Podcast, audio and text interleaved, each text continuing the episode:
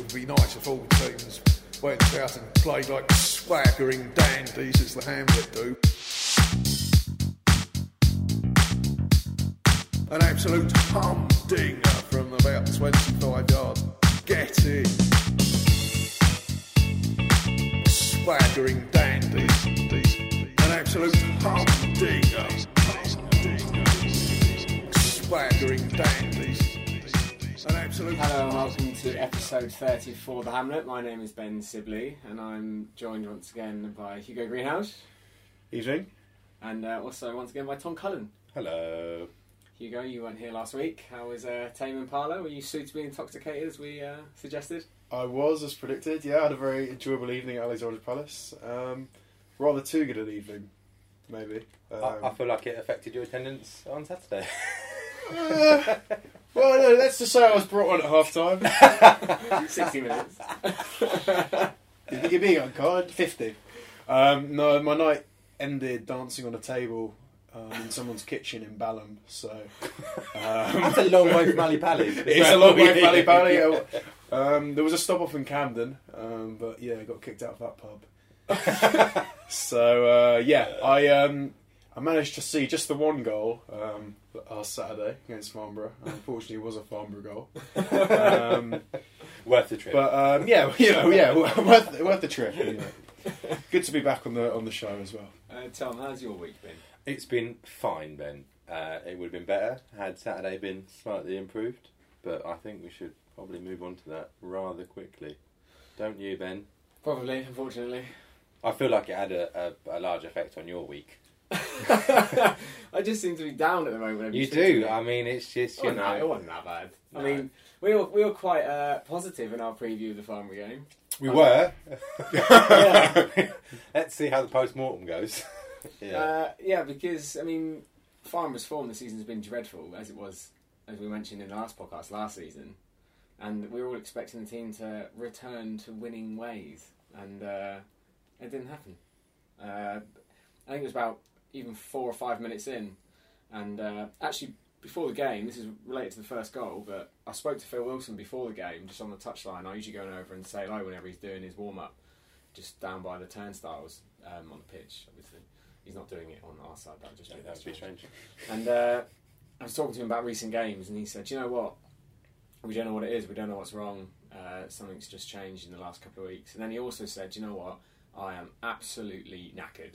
Which, in the podcast that last week, we did say, you know, this time of year for Phil especially, I don't know what other jobs that other players have, but working at an academy, I think he might be head of sixth form, or he's got quite a high-pressure job. So he said, he admitted he was knackered, and he said after the game he was going straight into bed. And it was 4 or 5 minutes into the game, and he misjudged a cross, and it was headed back across goal and poked into an empty net by a brilliantly named Bogdan Vashtuk. I do remember before the game started, when we heard that over the tannoy, I was like, can't argue with that name. It's a great name. I already kind of like that guy, just because his name is Bogdan. 4 syllables, you know what you're getting. Bogdan Vashtuk. You almost wish that he was one of our players so we can make a nice chant about him. It works. It works in terms of syllables. I don't even have a chance about him. So it didn't start well. All the pre-game optimism kind of disappeared immediately. There was a notable deflation. Toffons. In the old toilets opposite. Yeah. It was. Sucked the wind out of us a little bit. Yeah. We still tried to keep it going. Much to the annoyance of most of the regulars when I missed songs. What was it you were trying to do? I was trying to do the Pink and Blue Hamlet, the True Hot Stepper, but apparently I missed out the intro, which I was derided for, naturally. But then I was brought back into it in a loving embrace. Michael Shaw is a bit of a song Nazi, actually. It's fine. I learnt my lesson. So it didn't start so great. And then, what time was it in the game? I think that Nyron pulled it back. I think it was probably about half an hour gone. And he charged down. I think it might have been goalkeeper's kick, actually. He charged it down. It looped up about 15, 20 metres into the air. And it was a really hard ball to control, and he controlled it expertly with the keeper scrambling back towards his line. And he took a touch just as it hit the ground right into his path and passed it into an empty net. It didn't annoy me, but when they scored, they properly celebrated and kind of stayed down that end and celebrated all together, which of course on the one hand is good. They all got together and celebrated. On the other hand, I thought, get the fucking ball. Like, this is one of my things. Like, get the ball, go back to the halfway line. Yeah, like, you shouldn't be 1-0 down. At any level, like, if you're equalised, your priority should be not be resting on your laurels, especially in the first half, and especially like, against a team who've been struggling as bad as Farnborough. Get the ball, go back to the centre circle, and get on with it. There's more goals to be scored. Yeah, but no, I agree with you. If you know they want to show a moment of solidarity, by all means. By the sounds of it, it's been lacking a bit recently. Yeah, from what Phil was saying to you. Yeah, that's true. Do you think that the previous win earlier this season was it 4-1 at their place? 4 different scorers. Maybe they were a bit complacent in that sense. It's a good question, but I just hope that after the past couple of weeks they would have picked it up. There'd be zero complacency. But again, we didn't start particularly badly. It was just an individual error. And Phil would put his hands up. He did misjudge the flight of the ball, which then led to the header and then the tap in. But and also we didn't go through the team actually. Gus Sall made his first start. And I thought in the first half an hour he struggled quite badly. He's so skinny, he's so small, and he just gets pushed off the ball really easily. And if you're that small, like Erhan used to be, you need to be really, really, really, really good on the ball to make sure that doesn't get shown up. And he's not as technically good as Erhan, but he did struggle to begin with in that game. And someone came up with a chant. What was it? Oh, it's going to really annoy me. So take a look at Gus Sall. He's got such a tiny waist. And then it kind of derailed after that. But the tiny waist is true. He is tiny. And he struggled in that first half. But there were 2 players involved in our second goal. And it was a Dean McDonald cross from the right wing. And it was one of those crosses where when you see the shape of it and you think that's going to be a good cross, whatever happens. And it was a great cross. And Ash Carew, of all people, made his way into the box and guided a header into the bottom corner. I do remember you informing me that he'd never scored headers. It was the kind of goal where you think that the celebration would be the textbook pointing to the forehead, like, I scored a header! But he didn't do it, so maybe he's in training a lot. You do get these players who it just seems so baffling that they ever score with a body part other than their leg. Yeah. Some people just don't have heading in their locker. It's just they never bothered to learn it because they were so good at the ball at feet. Yeah. And Ash is certainly a player who's good with the ball at his feet. So well, as I was reading my Twitter updates on the way to the game, I was pleasantly surprised to see Ash had got on the score sheet, especially with the head. So and I think we even specified in the for the Hamlet tweet as well. Yeah, there was a header. Yeah, I felt like I needed to. Well, no, it's quite the official counting. Yeah, a point worth making. While you're talking about the first half and the goal scorers, I think Nyron's definitely been one of the few big positives in recent weeks. Well, that's the thing I wanted to ask on the score sheet again. Because last year I came more regularly towards the end of the season. I think the first game I came to was in October, and then it got more regular. But how has his development been over the past couple of seasons? How included has he been? Because as far as I've seen this season, it's really reliable, and he's putting away goals. He just doesn't stop. Like he goes through periods where he is at this level unplayable, and it's a mixture of pace, desire, finishing, and just being in the right place at the right time. He seems to sense where to be if there's an opportunity, if there's an opening. He's got a really good idea of understanding space. He kept very cool on that first goal. I couldn't believe really composed. Yeah. So is this season, as far as you guys are aware, this has been his best season so far in terms of goal scoring, or? I think he's probably reached double figures in maybe 2 or 3 seasons beforehand. Okay. He's been consistent. He hit the ground running as soon as he made the jump from the youth team to the first team. That was before our time. I mean, that was 6 years ago. Okay. 2009, which is crazy when you think about it. Yeah. I think he's a really interesting one because, like you say, he did come straight from the academy into the first team, and he seems like a player who has a confidence that's taken from a higher level. Like you see someone like Rhys who has like been at big clubs, Crystal Palace and Celtic, and perhaps like a bit of that confidence comes with being around like better players and in bigger environments. But Nyron just seems to have this like inbuilt desire, I think is a really good word for it, that just like he quite regularly looks like our best player on the pitch, and he does get goals. And I think he's when he's fit, you have to have him in the starting 11 because there's few players like him that you can really rely upon to put in a good shift. I wouldn't be surprised if he's either the first or the second name on Gavin's team sheet every week. It's probably Phil and him. Yeah. Absolutely, those two and Ethan Pinnock. Yeah. Because like you say, he's just so reliable. Left wing, right wing. He's played up front. Sometimes he does a job at right back. And he's an absolute credit to the club. Stay with us. Hello, mate. Have you started yet? Yeah. Can we just have our stuff? Yeah. You can use downstairs. Can we? Yeah. All right. This is a good time for a break. Swaggering dandies. An absolute party. I guess that takes us to half time. Right? Yeah. So it's 2-1 at half time. Yeah, Nyron's just scored. Carew just scored. Carew's just scored, so it's 2-2. No, 2-1, half time. Yeah. my arrival is imminent. Throw me off, yeah. You are, I'd imagine, somewhere in Denmark Hill at this point. Quite possibly, yeah. Yeah, good. Working up a sweat. Last night's escapades repeating. Yeah. Pouring out of my pores. So, I mean, it was everyone was kind of positive at half time. Like, at least we're 2-1 up, and, go in the second half and score a couple more. And then what happened? We had, we had a couple of chances, but none really clear cut. And Ryan Moss had one or two, which he stuck just wide of the post. I think he might have hit the post at one point as well, from what I can remember. Mm-hmm. And then, but we weren't really dominating them in the fashion that you'd expect us to.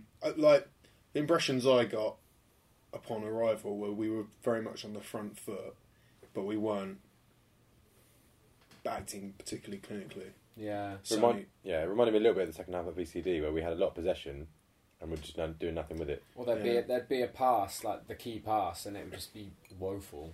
Yeah, we touched upon Gus Sall earlier and you said he maybe struggled in the first half. He seemed quite composed on, the first 15 minutes of the second half and, having not really seen a lot of him before that game. It was nice to see. I was surprised that he was on the pitch, but he seemed to be doing all right. He was definitely much better in the second half. Yeah. A lot more comfortable, got the ball, moved it on quickly, just did simple things well, which is, of course, what keeps you ticking over. Yeah. When you first come into the team. In the way that Dicko does really well. Yeah. So. I'm going to say it wasn't a particular surprise when Farnborough scored again. No, there was a sense of, it's happening again. At that point, and I think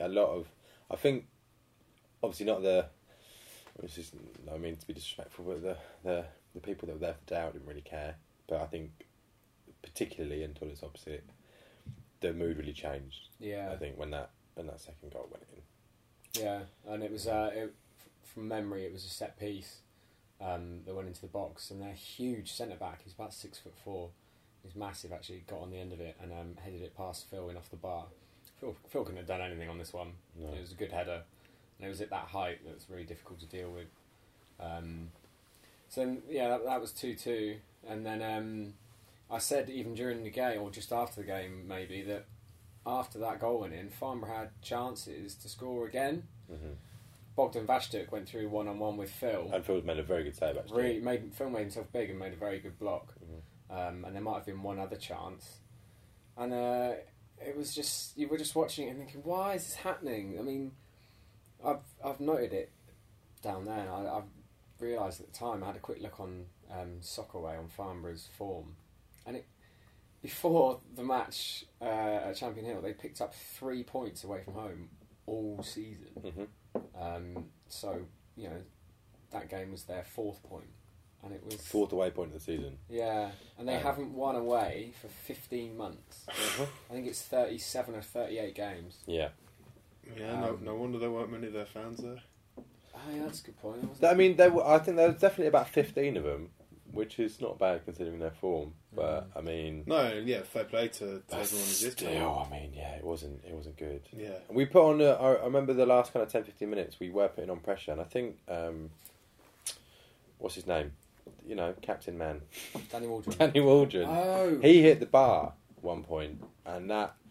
I think that guy went excited for about 5-10 minutes again, and we did pressurise a lot, especially down the flanks, because Rhys start? Yeah, Rhys came on. He only about 15 minutes left, which is again frustrating because you know if you leave all to Nyron on one side, it's not as effective as it could be. You know, you had two really pacey wingers, then you know you're going to tire out those the left and right backs, and yeah, it just seemed a little bit.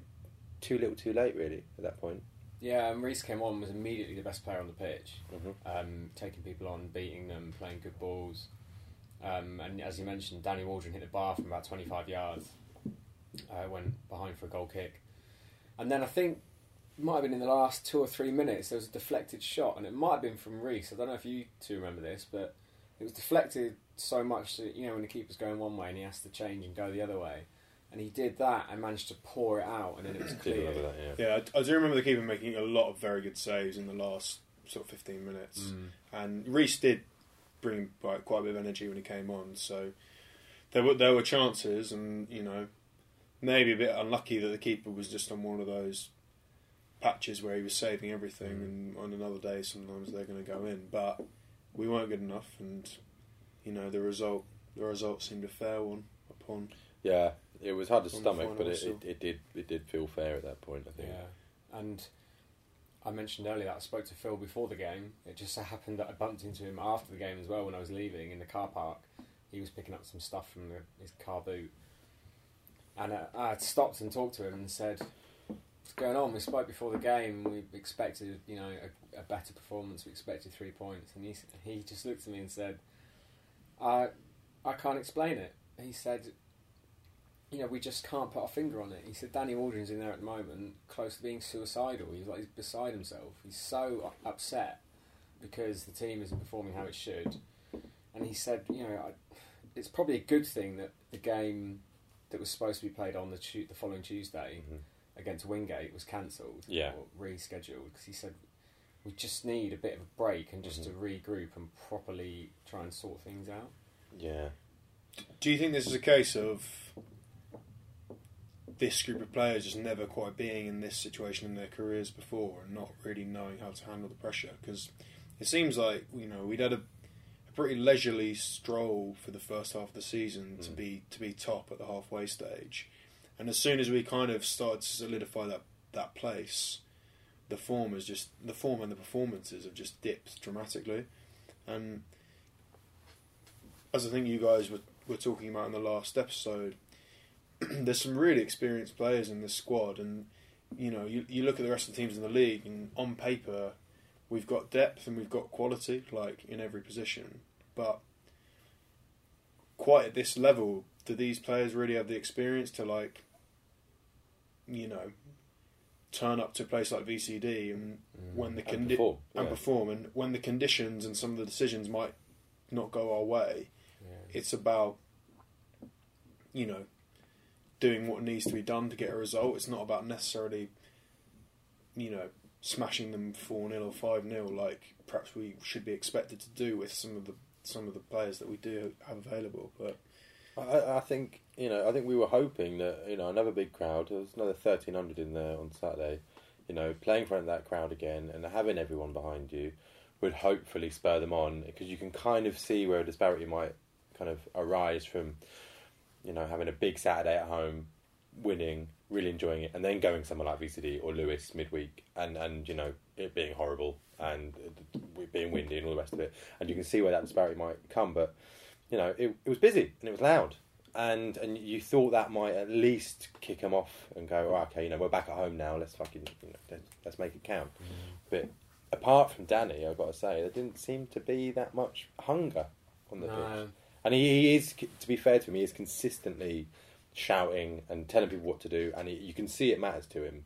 And there are some players, I think, over the last couple of weeks that they just look a bit lost. You know, they just look a bit downtrodden, maybe. We've conceded a lot of goals. We conceded 3 at VCD. We conceded 3 at Lewis. We conceded 2 at home to Farnborough. And the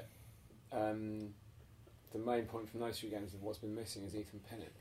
And some people have said that you shouldn't single out one player as to why this dip in form has happened, but specifically conceding the goals, you've got to put it down to a change in the defence, in the heart of the defence. And Ethan Pinnock, if you watch him, he rarely makes a mistake. He intercepts an awful lot of balls. He's amazing in the air, and he's really comfortable with the ball. Yeah. And him and Matt Drage work really well because they're quite similar, actually. They're quite good on the ball, good in the air, good positionally. And even though, you know, you could bring in Mitchell Nelson, who played centre-back, it's not the same player.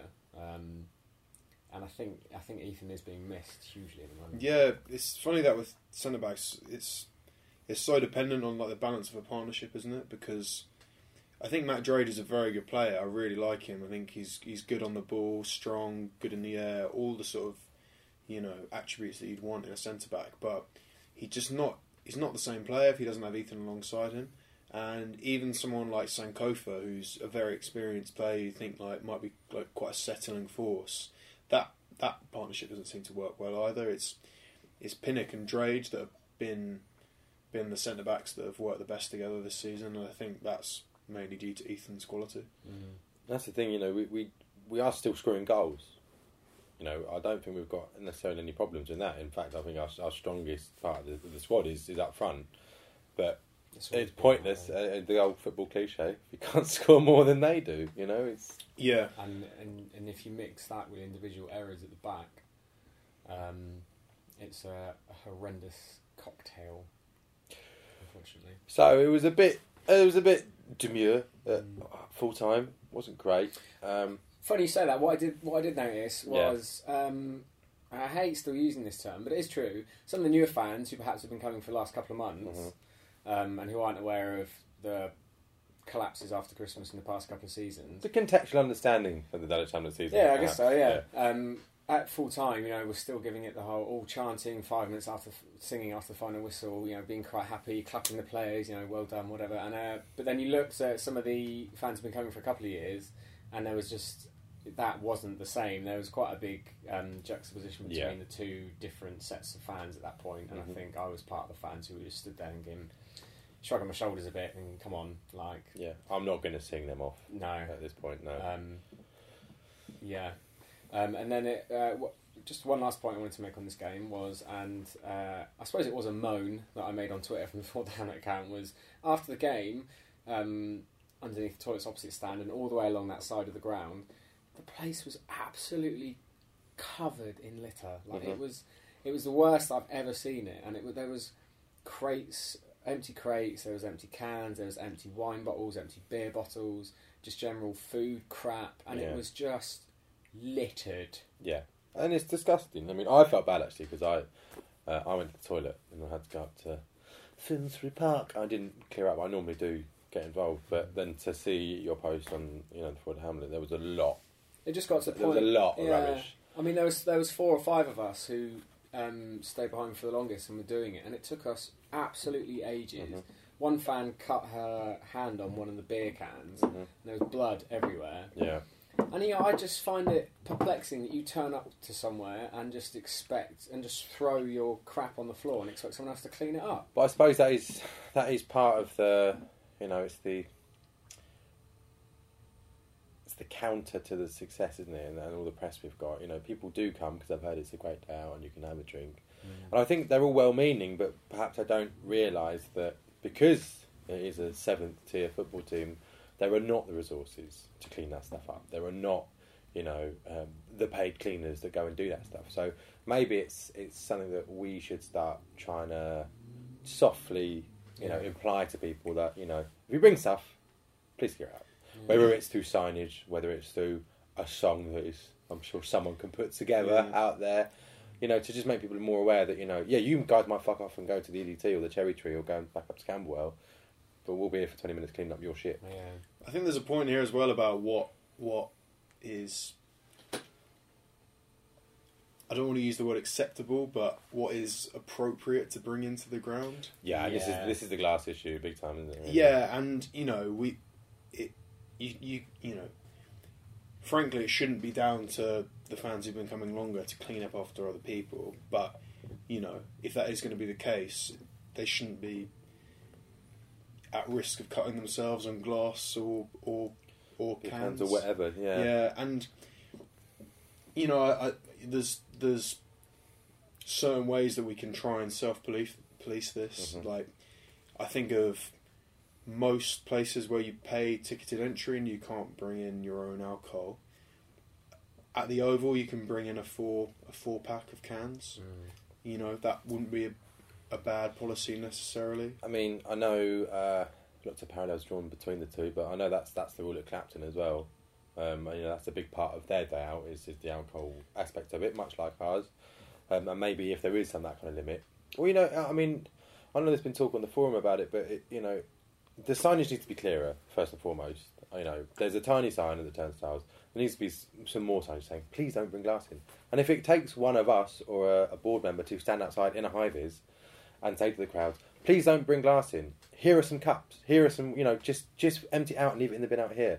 You know, I think people would be up for doing that if it's going to save on not only people clearing up, but obviously, you know, it does get to the stage where if people do get hurt, you know, the FA might get involved. And it starts to push it into the realm of being a little bit kind of detrimental to the club. One of the main reasons why I don't like glass being brought into the ground, or why it shouldn't be brought into the ground, is because at Dulwich, and it's great that this happens, there's 4, 5, 6 different groups of kids all playing by the side of the pitch. Exactly. And if their parents have come, or it doesn't even matter if their parents, you know, if there's a group of guys next to them or a group of girls, whoever, who are drinking out of glass bottles, when one of them falls over, they won't clean it up. No. If a football goes over, their kid falls over, he lands on some glass. Yeah, that's it's awful. Yeah, but it's not just glass. It's also, I mean, Hugo, you and me spoke about this in the week.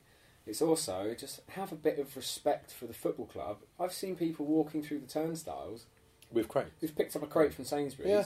They've opened it as they've walked out of Sainsbury's. They're holding it under their arm and drinking a beer as they get a ticket off Griff at the turnstiles. And it's just, you just think... Don't take the piss. Don't take the piss. Don't take the piss. Yeah. You know, that's the thing. That's the one. When I first came to Dulwich Hamlet, and I came with a lot of guys that all live up in North London, and it was actually them that spurred me on to come, because I've been talking about it for a while, and they fancied the day out, so I came with them. And we didn't take booze in with us. And what we were really surprised about was the price of booze. Like, the bar is not expensive. In comparison to other places around London, it is not expensive. You know, you can get a pint of Hamlet Lager for £3.30. That's almost Wetherspoon prices. You know, it's not expensive. Yes, there are issues with the bar being accessible at half-time, which is why I'm sure we'll talk about it, the outside bar, starting with cans and stuff.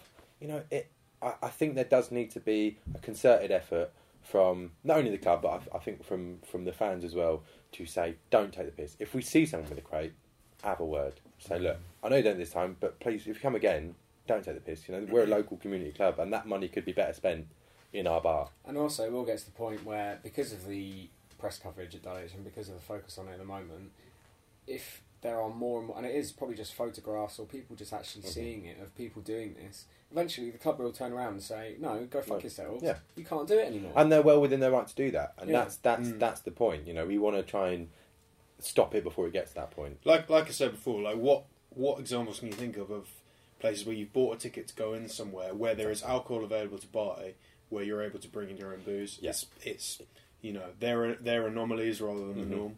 Exactly. So yeah, let's not take the piss. I think that's probably quite a nice point to end on. So we'll wrap up this part here. We'll have a nice little ditty from our theme music, and then should we move on to?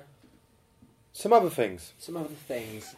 The other things what are on the list that we've written down. Excellent. Join us after the music.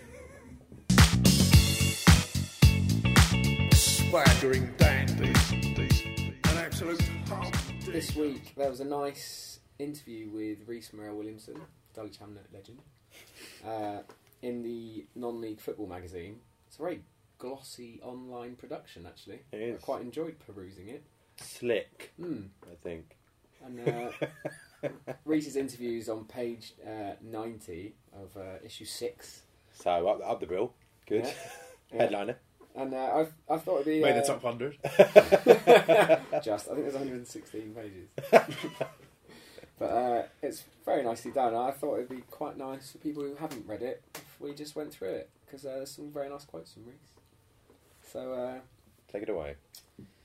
Well, and I'll begin. So it's starting his career in Crystal Palace's thriving youth setup.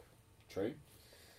Rhys Murrell-Williamson moved to Scottish champions Glasgow Celtic in 2011. I did not know that. Really?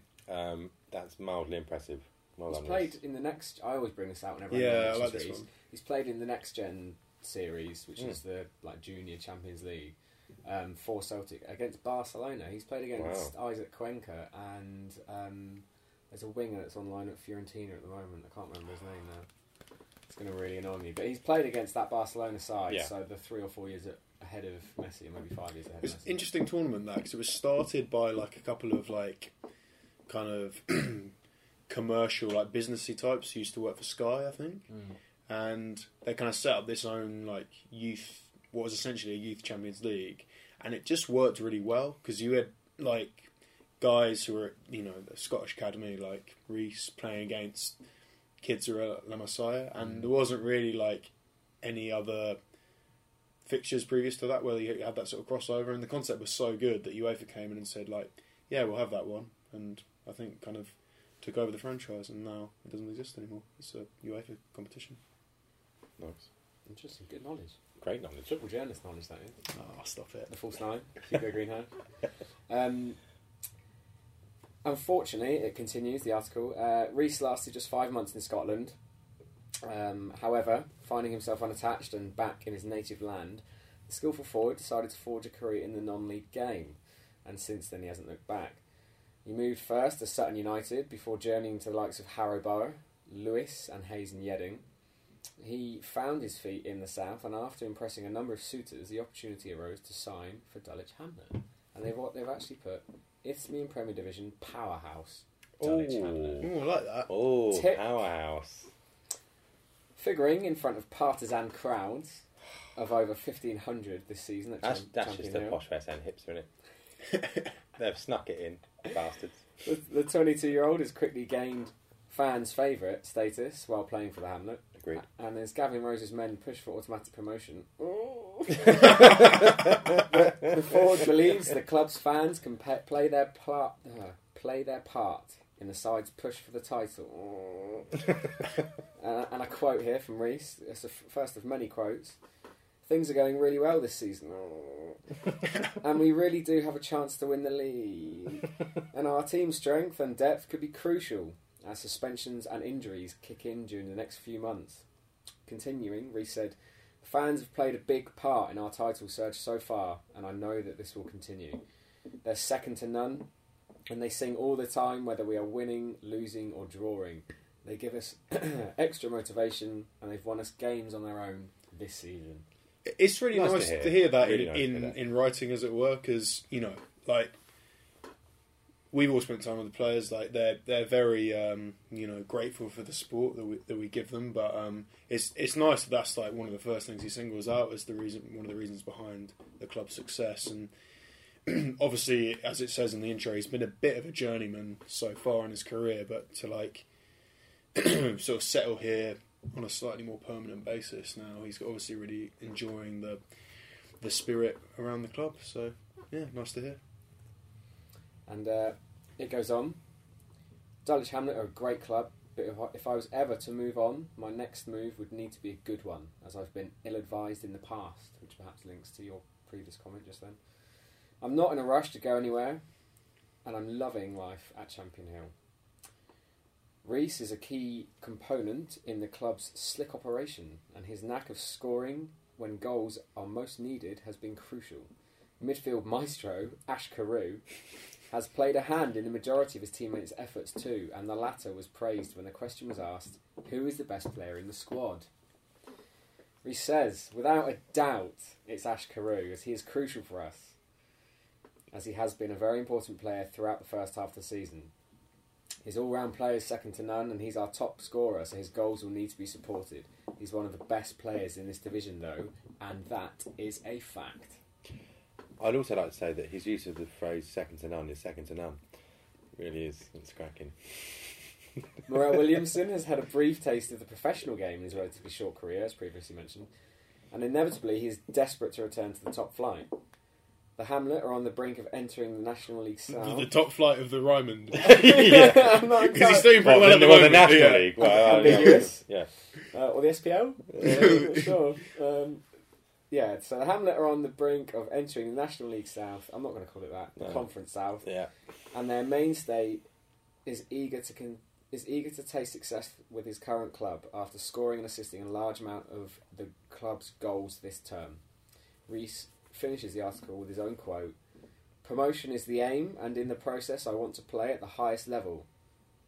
I'm determined to do that with Dulwich Hamlet too, and nothing will stop me from helping the club fight their way into the Conference South come 2016-17. I thought it was a really nice article. It was. I think it reflects what most people thought about Rhys. You can kind of tell just about him, the way he interacts with fans, and especially when he celebrates, when he scores. You're like, yeah, he likes being here. You know, he really enjoys that, and he enjoys the fact that, like most of the players do, you know, our lowest attendance is higher than like most of the teams in the league. Our lowest attendance this season for a home game in the league is 555, mm-hmm. which is the 9th highest home attendance of any of the clubs in the league. If that makes sense, I think that makes sense. It basically means that we are head and shoulders above everybody else in terms of crowd, and I think that's probably another reason why we can get some of these players to come and play for us, is because it is. It's a big club in that sense. Within the context of the league that we're in, we are a big club. Yeah, and it's particularly relevant to Rhys as well, because we pinched him off Hayes and Yeading, who are in the division above. Anyone know what sort of crowds they're pulling? No. 200-300, I think. Yeah, and take a step down, get a bit of first team football, score a couple of goals. Yeah. And also a big thing for these players at this level is. The media coverage at the moment, Football Exclusives, the highlights are online every week. Mm-hmm. There's two official club photographers. Mm-hmm. There's Brixton Buzz articles. Yeah. The Dulwich Hamlet. There's website. A podcast. Cheeky little podcast. There's a little podcast going on. Yeah. So there's a huge amount of media coverage. So it's a lot more coverage than you get from most other clubs, even in the Conference South. Yeah. So. What's the Hayes and Yeading podcast? Or even the Conference. Yeah. To be fair, yeah. Like the sort of. Those smaller clubs that are in the Conference, I know you've got a couple of like ex-league sleeping giants in there, but still, like, you look at the couple of divisions above, and the breadth of the coverage we seem to be getting at the moment is it's unrivaled, I would say.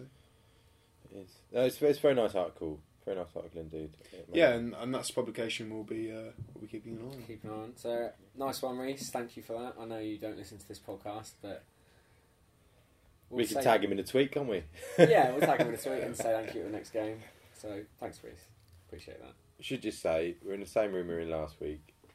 London Fashion Week is being held in a multi-storey car park about 20 metres away from where recording is.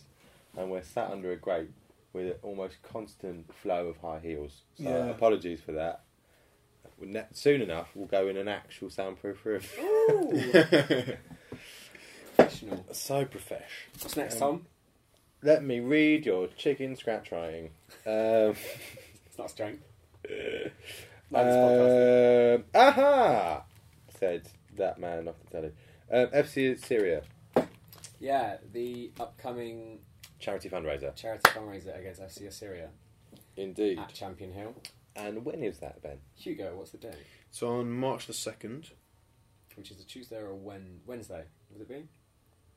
I think our charity fundraiser against Stonewall last year was a Wednesday. It is indeed a Wednesday. Fantastic.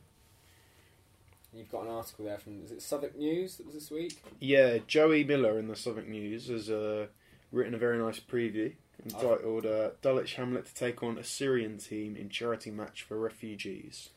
And instead of us trying to go through what we think the game's about, perhaps we do what we did for Rhys and go through the article. So... Sounds good. Fingers crossed it's going to be accurate.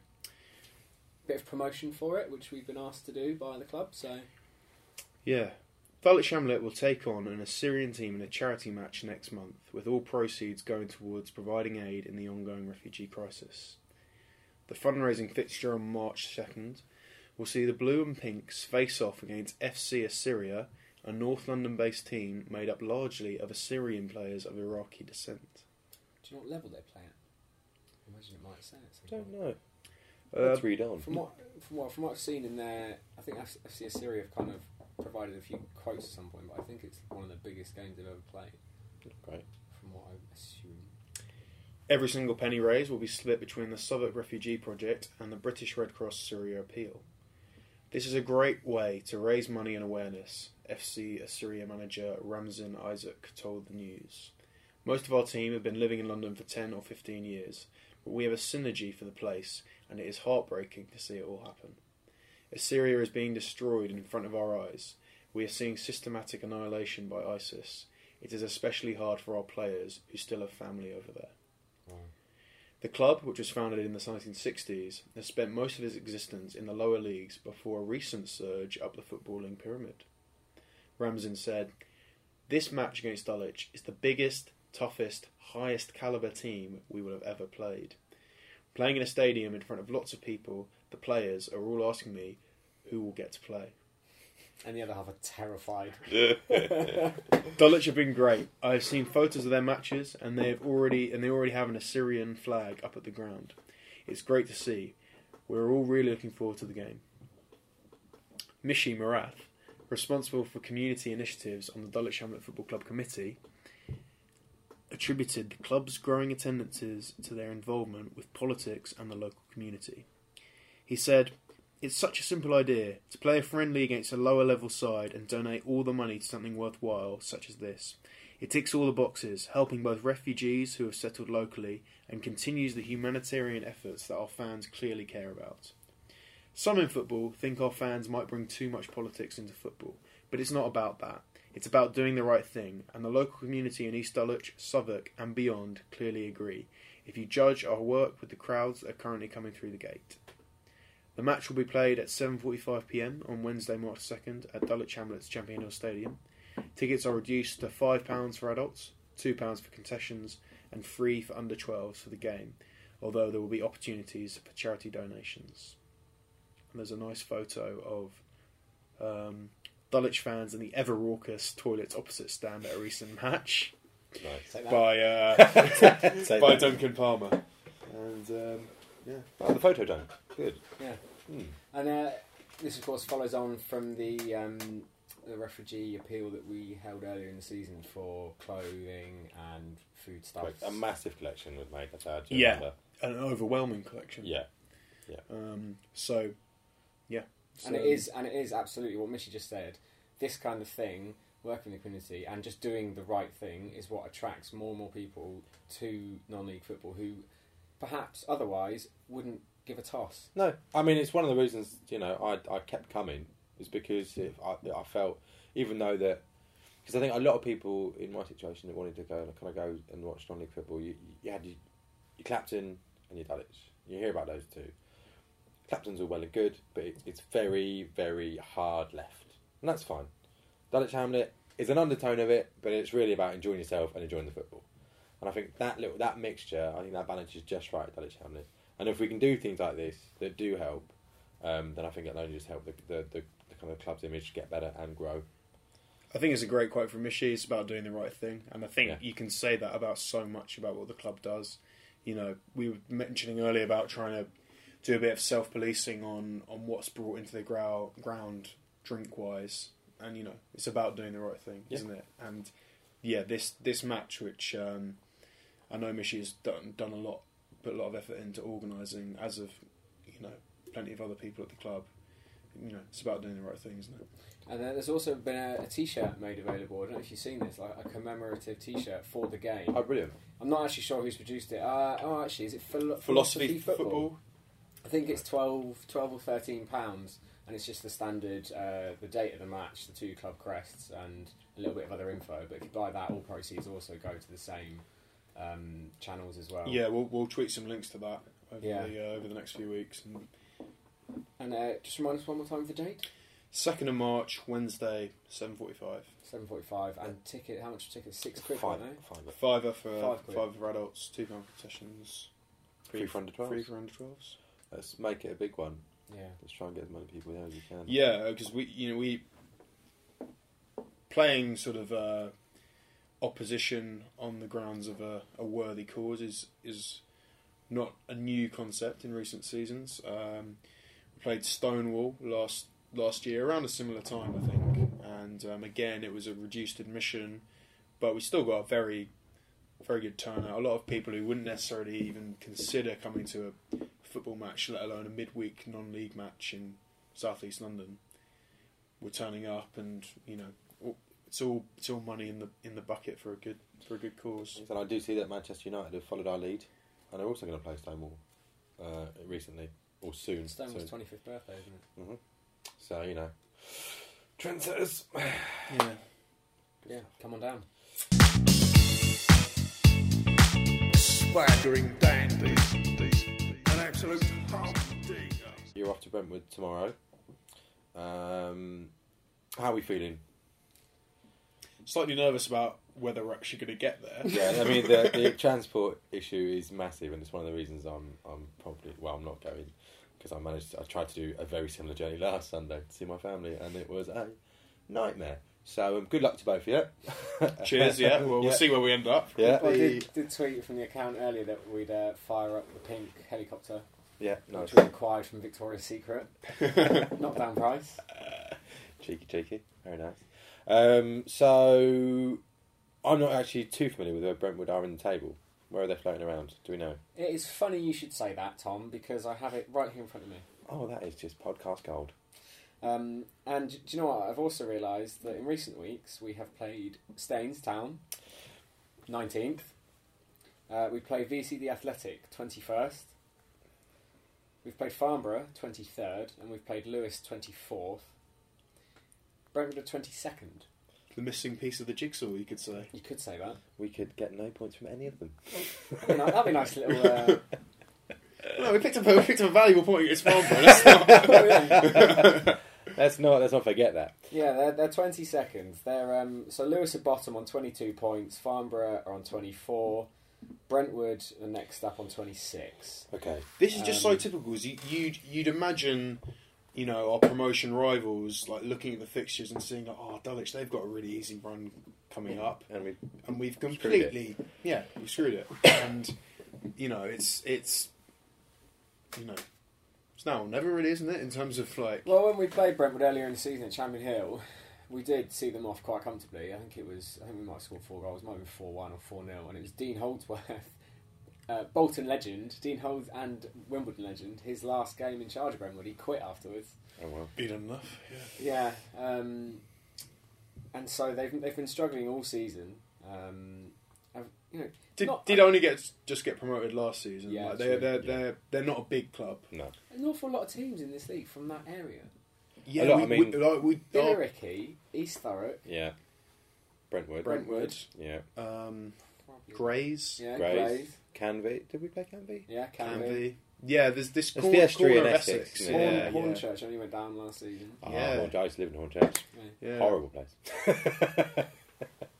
Well, I mean, not only have I got the table up in front of me, I've also got their form.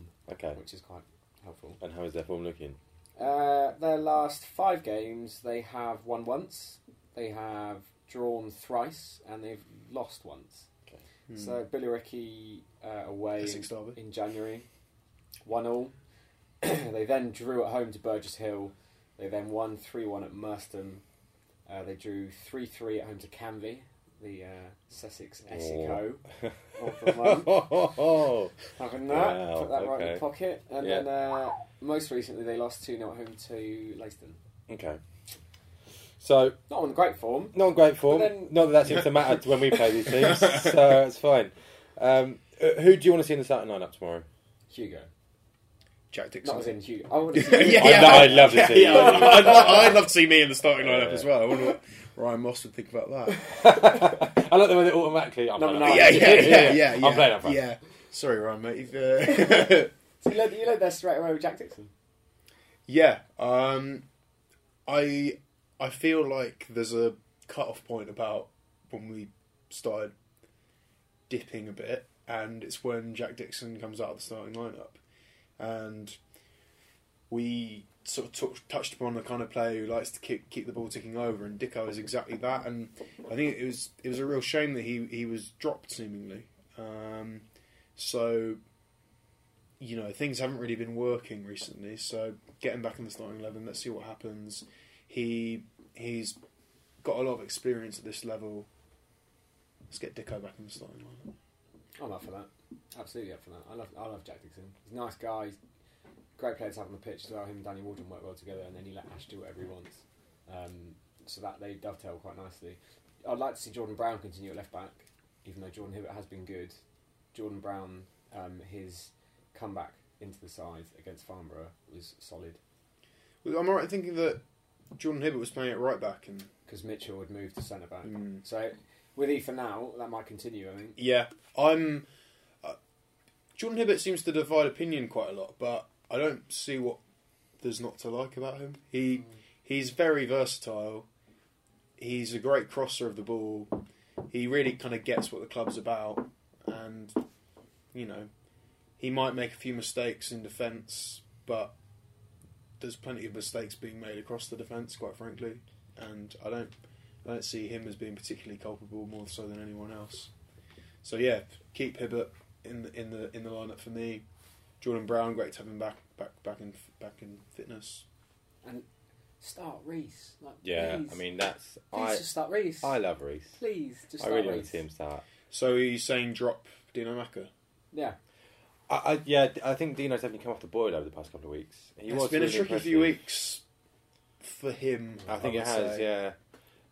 I just that VCD game was really particularly, just a couple too many touches every time, and it's disappointing because he is, you know, we spoke about it last week. You know, he holds the ball up so well for such a tiny man, and you know he does even, you know, he assisted Carew in that header. You know, he can be really effective.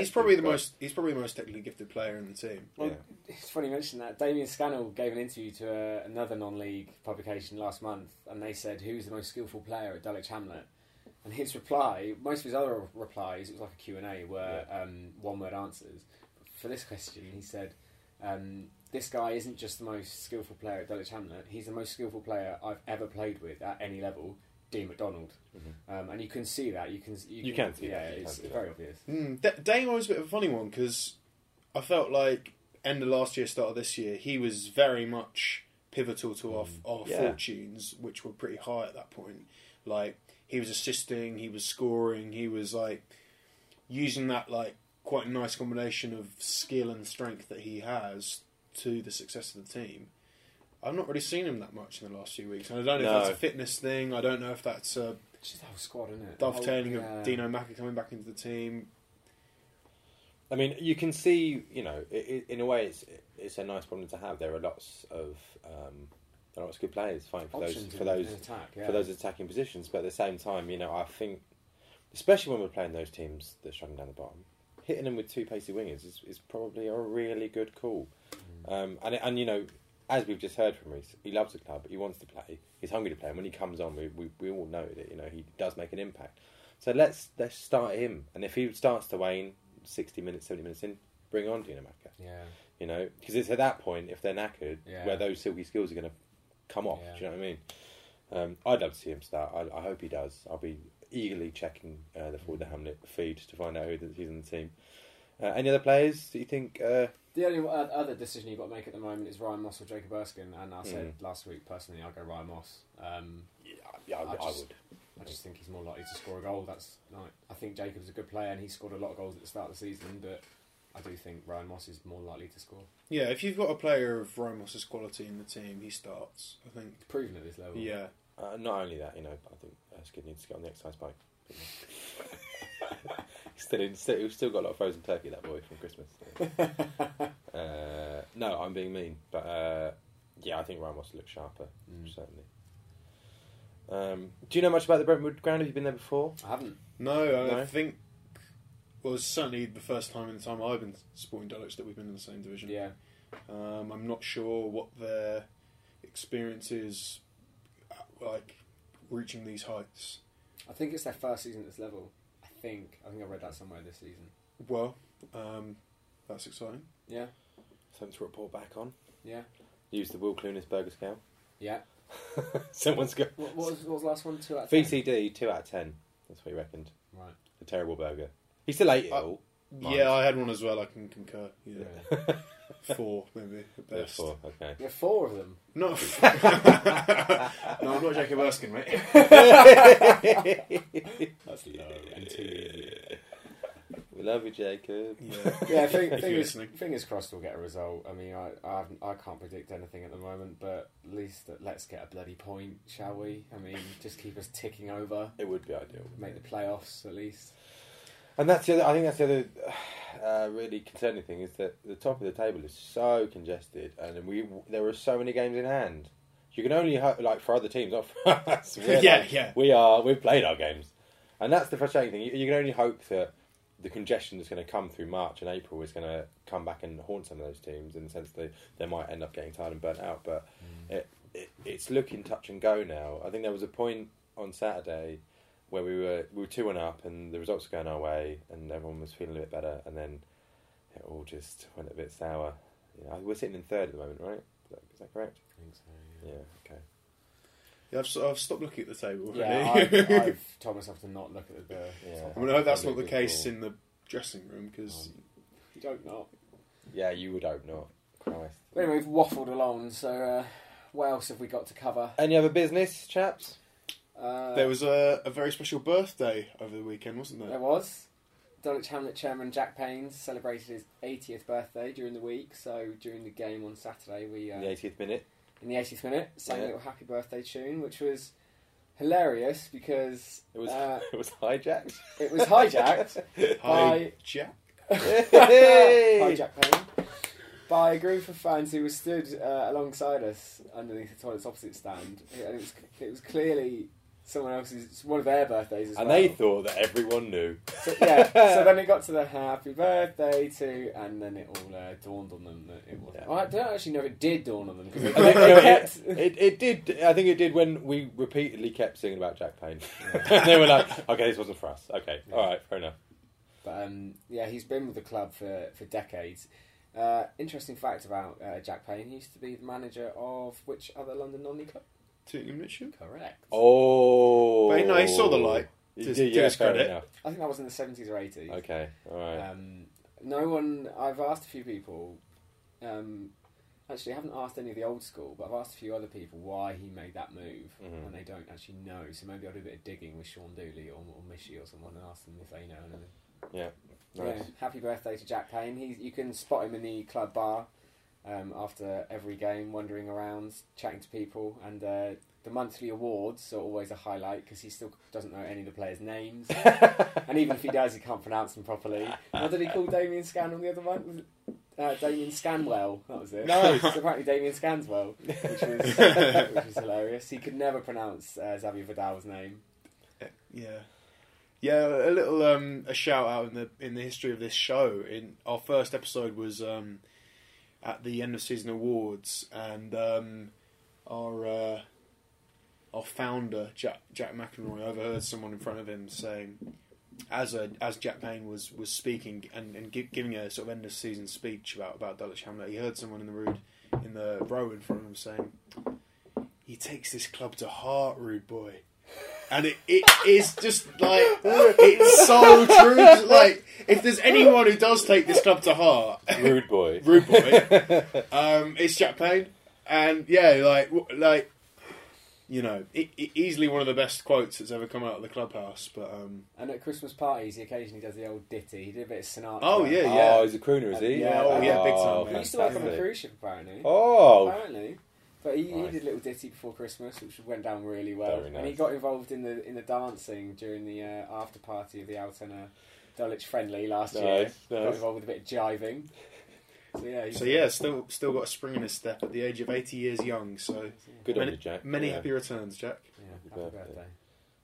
Anything else? I think there's anything else. I can't think of anything. I mean, do get in touch if you like a birthday shout out in the future. But yeah.